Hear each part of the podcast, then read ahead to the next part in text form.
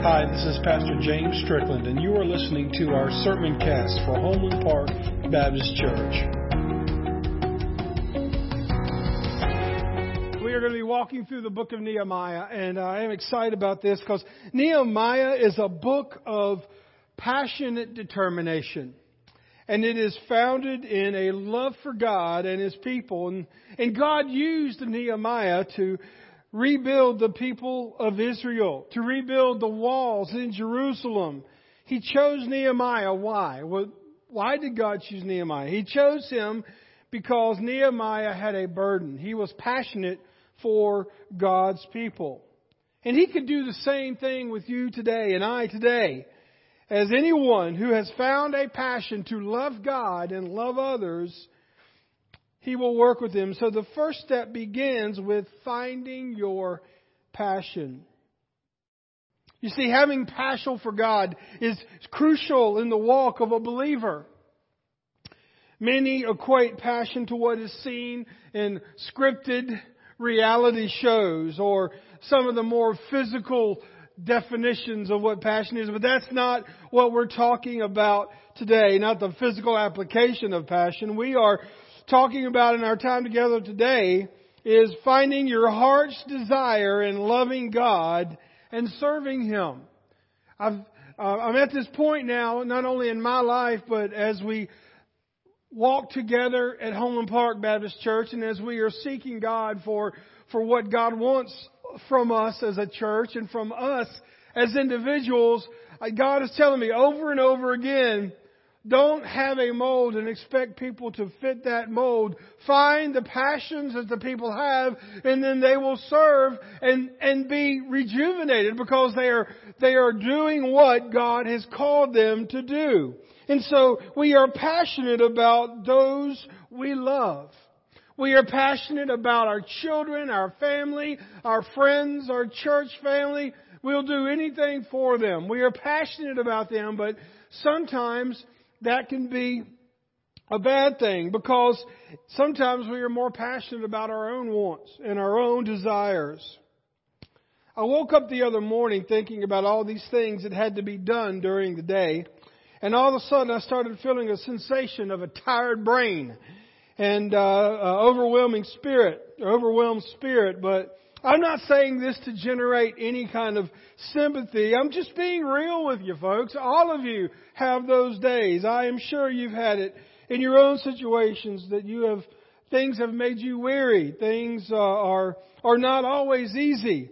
And again, this is not me complaining. This is just life. There are some of you in here that may be able to walk up wake up every morning, zippity doo da, zippity a. Let's go, right? Morning people, God bless you. Uh, I am not a morning person, uh, but that's okay. But still, even morning people, those that are positive, rosy and cheery, have times of frustration, I'm sure, whether they want to admit it or not.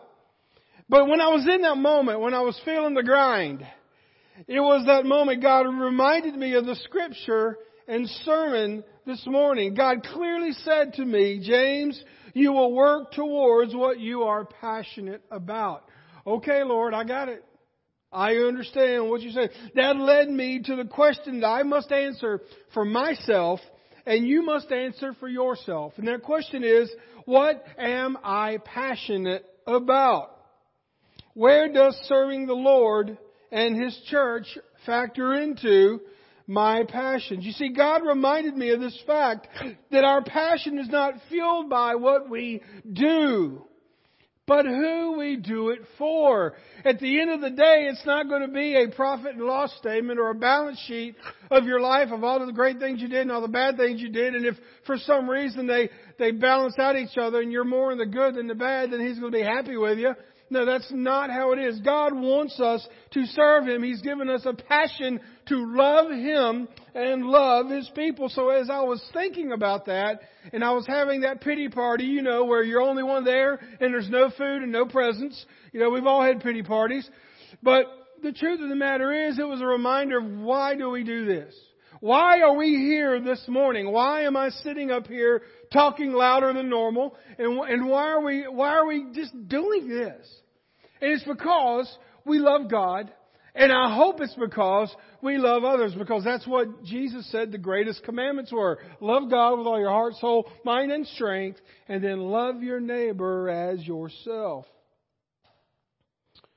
Well, I think those that are here today and those that have gone on have served the Lord probably longer than I've been alive. They probably, you want to know, how do they keep going? How did they do that? I was very grateful this week. We haven't had to baptize in a while, so we had to, before this, we had uh, Gary Bryant and Larry McLeese. Uh, that would would just handle all that, and Cindy would ha- handle the. Cindy Hanks does a great job, and still does a great job of handling the women's portion of baptism.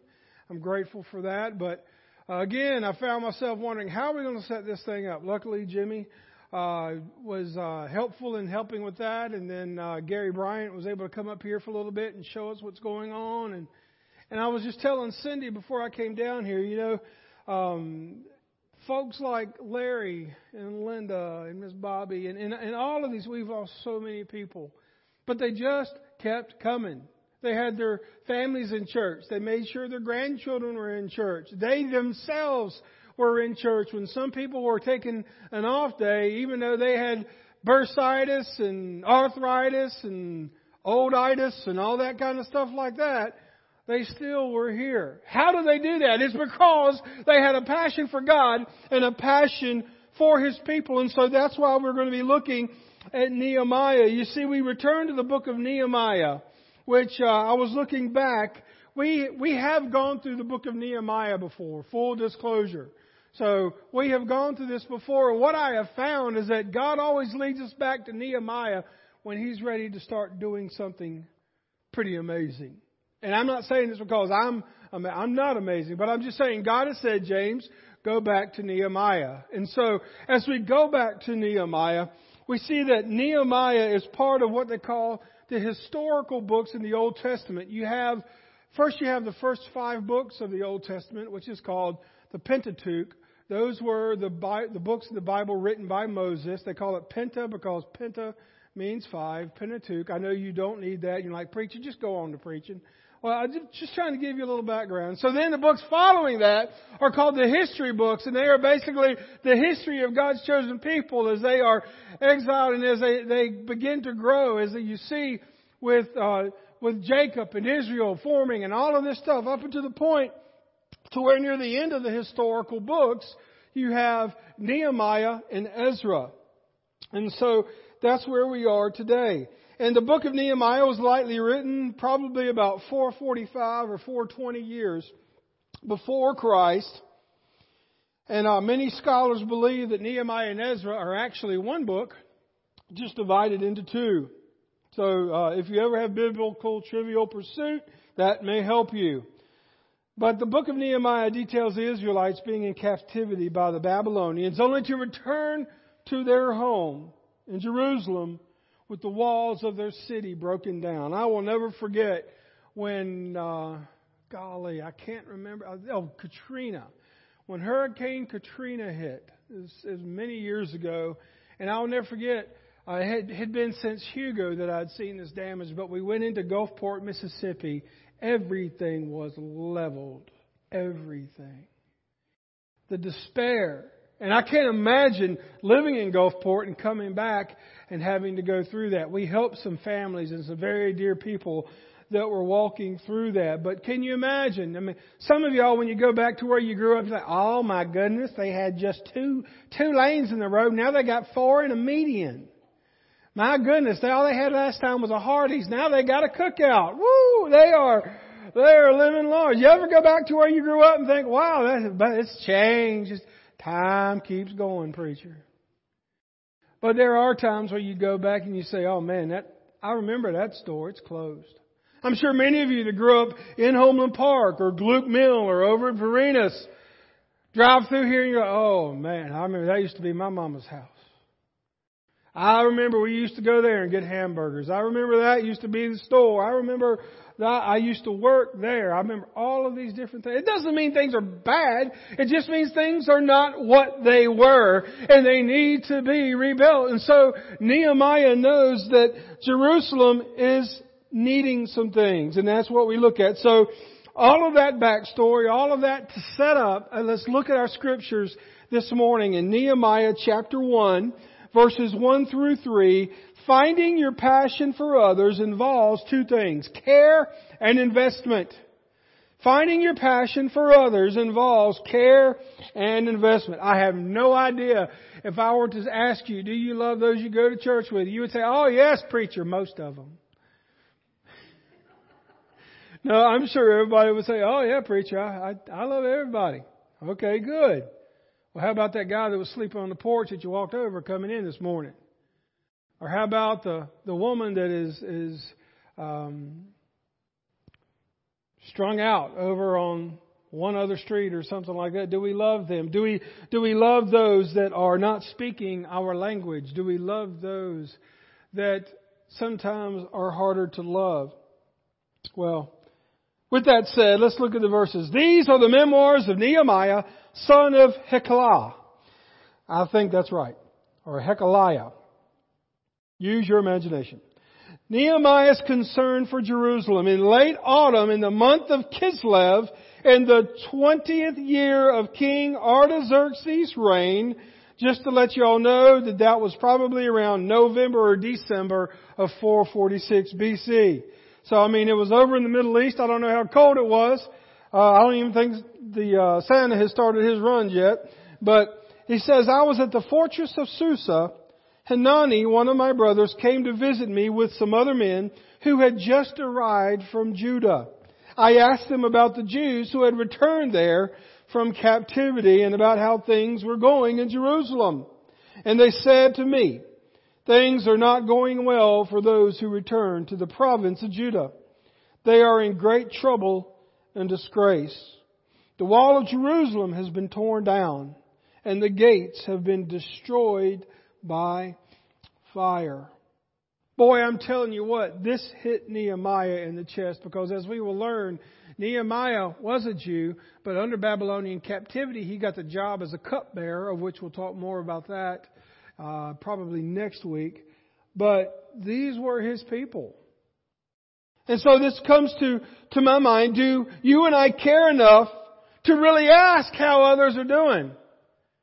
Most of us say, hey, how you doing? All fine, just fine. I mean, the, the whole world could be on fire. Hey, brother, how you? Oh, I'm just fine. Everything's great. Or the, there's some people that, that when any time you ask them something, oh, preacher, it's not good.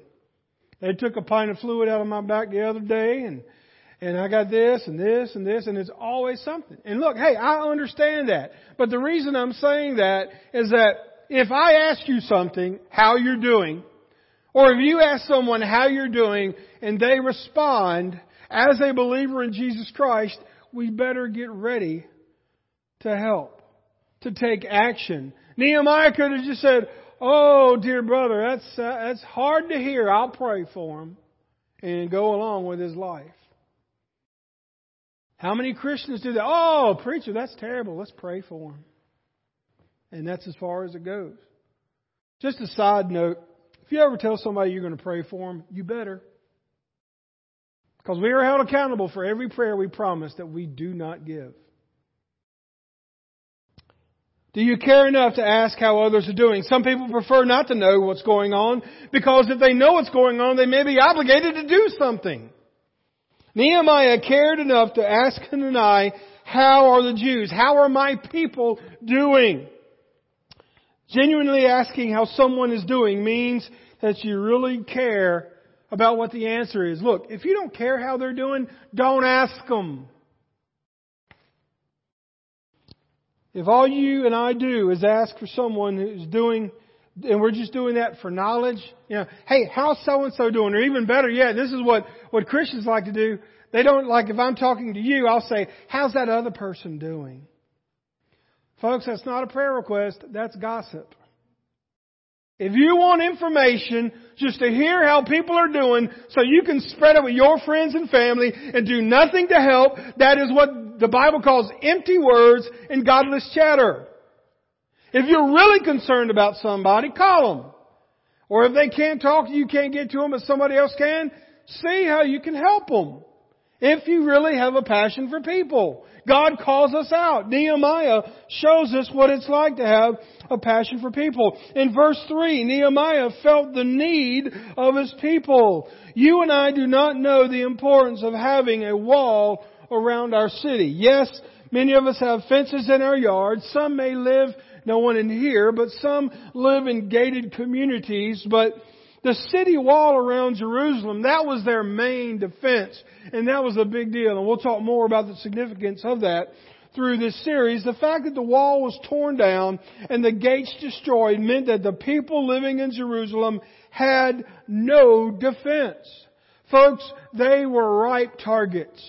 They were sitting ducks. It could be any, any country or any ruler that wanted to come in and sack the city and take them over. They, they had no defense. They had no walls. The Jews had tried to rebuild the walls earlier, but under the reign of King Artaxerxes, people protested. Imagine that. Somebody spoke up and said something, and so they weren't allowed to continue. Nehemiah saw that the Jewish nation was struggling, and he prayed for God to show him what action to take. You know, it's funny here. Nehemiah said, oh man, that's terrible. Let's form a committee and look into this. Oh, that's terrible. Let's do some investigations and let's uh, make a recommendation to King Artaxerxes. Let's let's go hire somebody to come in and take a look at this. No, he took it on personally. And the broken walls of that city, they were symbolic of the people. The walls were broken and the people were broken. I hear people all the time talk about, you know, oh, you're in Homeland Park? Yeah, absolutely I am. I love Homeland Park. I love the people because there are people that are in Homeland Park that have a resolve and a strength that I have seen nowhere else. Because you have to have it if you live here, or you have to have it if you've been from here. You know exactly what it's like. There's not a whole lot of pretense. It's either you love your neighbor or you try to protect yourself. It's, it's very refreshing to be here. But the thing is, is that much like in a prominent area begins to become run down, it hurts, doesn't it? It hurts to go by and see houses that need to be or have been torn down. It's hard, as I said earlier, to see businesses that are no longer opening or, or to see houses that you once used to frequent a lot have people living there that are not doing well at all. It's hard, isn't it? But is it hard enough to have a passion and want to do something about it? That's what God has called us to do at Homeland Park Baptist Church. Is to minister to our community. Folks, I got news for you. We don't have money to relocate. We're right here. And if you want a church, and I'm, I'm so blessed by this church, if you want a church where you can connect with somebody and you can serve and you can be in a community and be a part of a community, this is a place. I am so proud of this church, not because of me, no, not because of me, but just what God has been doing through this. So your obedience to that passion makes a difference. Also, the second, verse 4, passion for people is heartfelt. In other words, to say that, another way to say that, you can't fake it. You cannot fake passion. Now don't get me wrong, you can, you've seen keynote speakers, whether it be at a tech seminar or whether it be with your work or even, and preachers can do this. It's sometimes not what you say, but how you say it. If you, if you learn speaking techniques and you learn illustrations and you learn how to, to bring people in. There are people that are very good public speakers that aren't saying much. And folks, I'm going to go ahead and tell you, the people that do not have the passion for what they're speaking about usually never last. You've got to have a passion. And so it says in verse 4, when I heard this, Nehemiah talking, when I heard this, I sat down and wept. In fact, for days I mourned, fasted, and prayed to the God of heaven. I'm going to meddle for a minute. It messed with me, so I'm going to mess with you. Well, I'm not going to mess with you. The, scripture is going to mess with you. Notice it says Nehemiah stopped what he was doing. That means if we are going to find a passion for God and a passion for people, we may need to slow down what we want to do. It says he sat down. He stopped the grind. He stopped his schedule and he let that, that burden come in to his life. When we see devastation hit areas other than where we live, we feel sorry for those affected. We may even give some money towards that in donations and they pray for them and, and that is good. But when things happen in your backyard, it's much different, is it not? What makes people laugh or weep is an indication of their character. You see, weeping, it says that Nehemiah wept. Weeping for others is not a sign of weakness. It is a sign of strength. Now there are people that, that can be real weepy because they're not getting their way, just like a child, and they can cry about it. This is not happening the way I thought it. God, I don't understand this, or this is not fair. You know how that goes. You've seen those temper tantrums. But strength in weeping. Nehemiah was showing strength. For example, if you look at Jeremiah, he wept for the people. Paul wept. The Lord Jesus himself wept. When is the last time, out of a passion for people, you wept over the condition that they were in?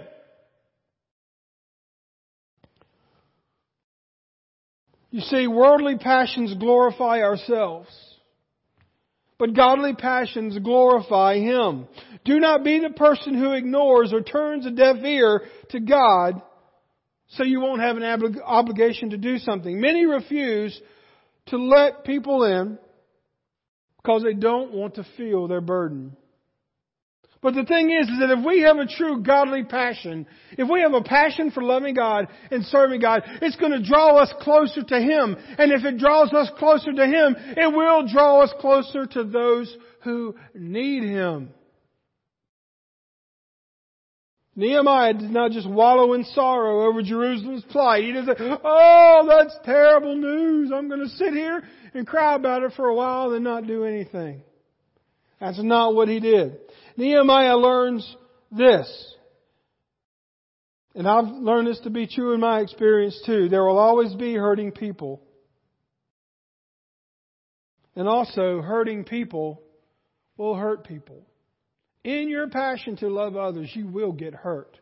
In your passion to reach others and to be there for others, you will mean well, but they will not take it because they are hurting and they will hurt you. You cannot take it personally. That's the worst thing in ministry and in life is that you become close to people in churches and then things change.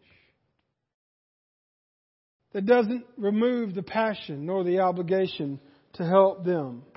And so we see in Nehemiah that when he heard this story, it gave him two things. It gave him direction and it was a call to action. Nehemiah shows us that our fasting and prayer are next steps to when we seek to glorify God.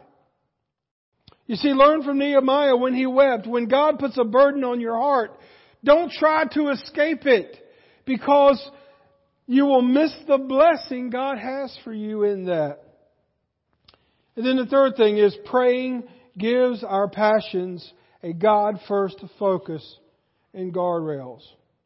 Praying gives our passions a God first focus and guardrails. That's that's one thing that I learned, you know, growing up younger and and it's still the case as an adult too, but what you will find is that you will find things that you are passionate about.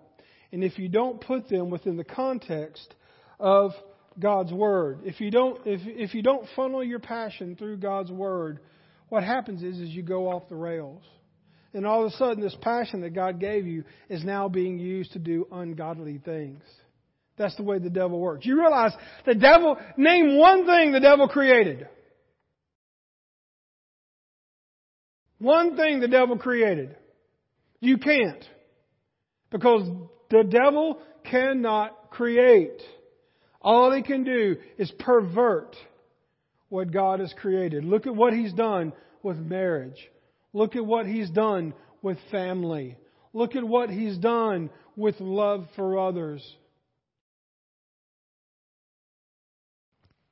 Well, let me get back on subject. Nehemiah verses 5 through 11a. It says, Then I said, O Lord, God of heaven, the great and awesome God who keeps his covenant of unfailing love with those who love him and obey his commands. What he's saying here is that God is the focus of our passions. Alright? Then we see where Nehemiah takes ownership of the problem in verses 6 and 7. He says, Listen to my prayer, Lord. He's talking to God.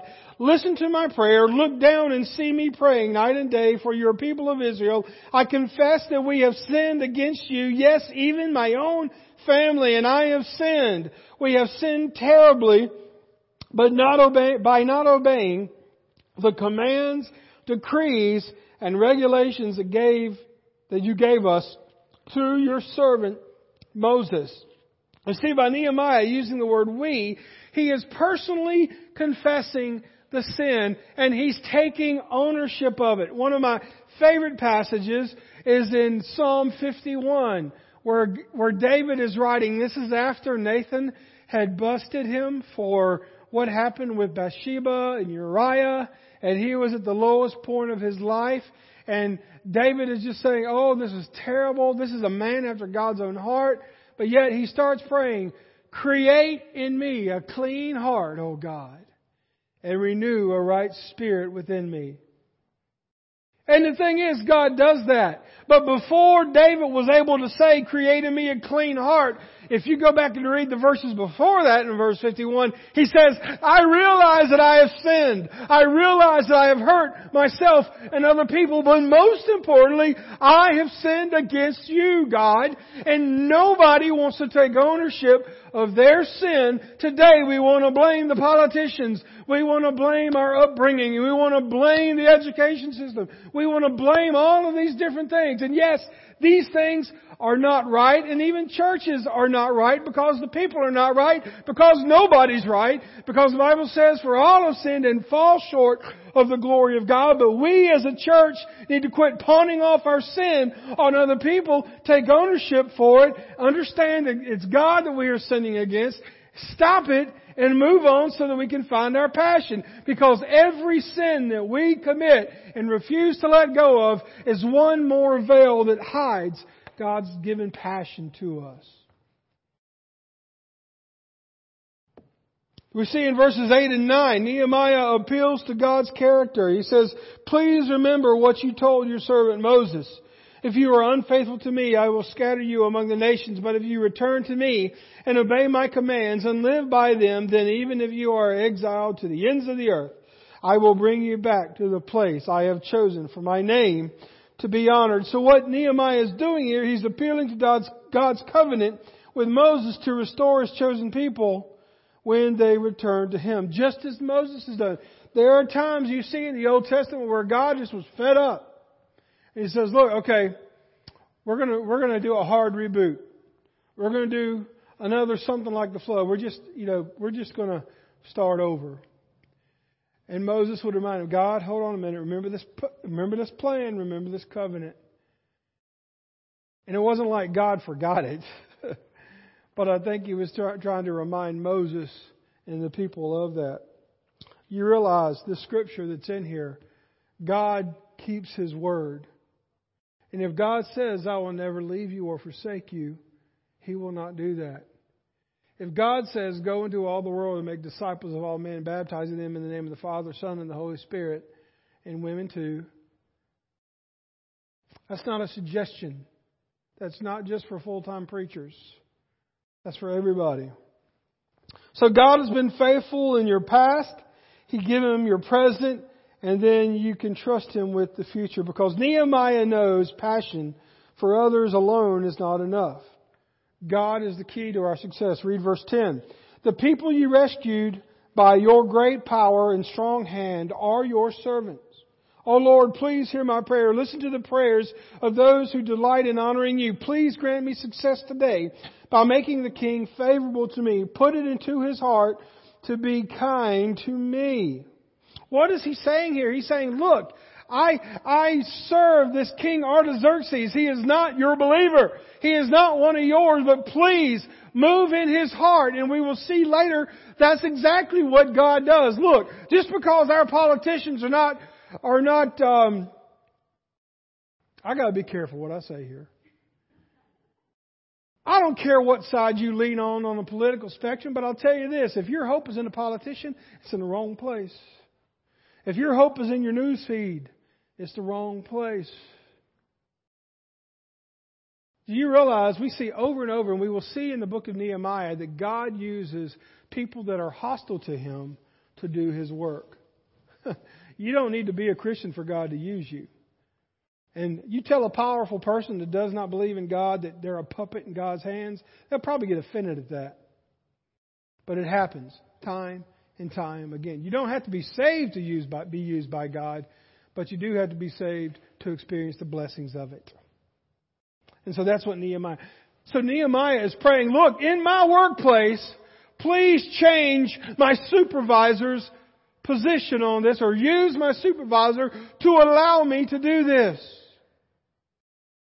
Oh, that's a little different, isn't it? That kind of makes real world sense today. If God has placed you in a career, God has placed you in a group or position, do you realize the one thing He may be doing is putting you there to reach others, to be used by Him, and even though if your boss is a Christian or a non-Christian, it does not matter, your prayers can make a difference in how God uses them. That's what Nehemiah shows us. So you may not be stuck in a situation you don't like, you may be planted in the situation that God has for you so He can do the work. If you trust Him with it, you will receive the blessings. But if you go kicking and screaming, He's still going to do what He wants to do, but you're going to miss out on what He wanted to show you. That's what we learned from Nehemiah. He's saying, Lord, hear my prayer. This prayer gave Nehemiah confidence. And so the third thing that we see is that some battles can only be fought through prayer. My friends, let me tell you something. There are times where God's going to throw you to the mat. I remember one time I was wrestling, and I may have said this before, but I was wrestling, I was like ninth grade, wrestling on the varsity team because they didn't have anybody for that weight class, which was the unlimited class back then. And, and back then, they didn't have a limit on the, on the heavyweight. So, I mean, I could have been wrestling Andre the Giant. And I tell you what, I had one win. And I was proud of that win. It was only because it was a forfeit because the other guy didn't show up. I'm telling you what, some of these guys use me like a, a mat mop. Hey! Yeah, I remember one time this one guy, he slammed me so hard on my. Now, this is wrestling, not wrestling, all right? I'm not talking about what's on TV. I'm talking about wrestling. He threw me so hard on my back, my foot tingles. I'm like, can I walk? I remember what they say, counting the lights. But you know what, folks? There are times where God has thrown me to the mat. To where all you can do is pray, count the lights and hold on. And at the time, I did not like it. But let me tell you something, friends. We see this in the like in the life of Jacob, especially. Uh, if you go back, I remember my first sermon here. I was preaching about Jacob wrestling with the angel. You got to understand. Sometimes it's not all Satan against us. Sometimes God is your aggressor. And sometimes He's wrestling with you to change your character. So, my friends, if you're in a situation or you come to a situation that you can't handle, the first step is saying, I can't handle this. And then start praying. People say, ah, preacher, that prayer stuff is just a crutch. Absolutely. I've been walking on it for years because I cannot walk by myself. All right. Let's wrap this thing up. If God has given you a passion to do something, then He will give you the people to help you do it. We see that in Nehemiah's life. And then finally, my question to you today is Have you found your passion for God's work and His people? Nehemiah's passion was rescuing his people for the glory of God. So he wept and he prayed and he stood up and went to work. It's a good thing God doesn't work like most churches. God say, okay, guys, I got this sheet of these positions I need to be filled. Okay. Which one y'all want? And you look on here and you say, I don't see anything I want to do. It doesn't mean you're not spiritual. It means it's not your passion. God is not burning you for that. So if it's not burning you for that, He's burning you for something. So let's find out what it is. Has God given you a passion to serve Him? If He is, don't sit soaking sour. Let's do something. Do you say you love Homeland Park and you love the people of Homeland Park and you love being the church at Homeland Park? Let's do something together. It may be something we've never done before. oh my goodness. Is that preacher saying he's talking about change? We're going to get rid of him. What's the, what's the dying statement of a church? We've never done it that way before. Look, my friends, I'm just praying step one of where God is taking us. And I wish I could tell you the master plan and put it on the screen and tell you in six months we'll be here, in a year we'll be here, and by five years. All I know is this God, if He has saved you, He has given you every spiritual gift to accomplish what He wants you to do, and He's given you a passion for it. The question is, will you. Uh, as a little children's song said, hide it under a bushel? No, I'm going to let it shine. Do you have a passion for people? If you do, pray, pray, pray, and let's find out what that is. Nehemiah's decision, Nehemiah's passion was rescuing his people for the glory of God. Nehemiah wept, prayed, stood up, and went to work. Do you have a passion? And if so, how does it affect your life? Folks, stop being wrapped up in your own set, on your own schedules. God is calling you to something greater than yourself. Just determined to trust God and find out what that is. Let's pray. God, I want to thank you this morning for the reminder that, Lord, our passion comes from you. And Lord, you've placed us in a community and in a church with believers that love you and love one another. And I do believe that we love those outside of our walls. But Lord, help us as we continue as a church to figure out how to do that. You're doing something at Homeland Park Baptist Church. I just pray you give us the tools, the means to depend on you and to find out what that is, Lord. Thank you for not giving up on us. And thank you for making the days ahead much brighter. We love you, Lord. And if there's one here today that just would like to pray, and we saw a baptism this morning, if there was somebody here that would like to join the church through baptism or join the church by letter or statement, today could be the day. Or someone just wants to come to the Lord and pray and say, God, show me your passion. Let it begin today in this service.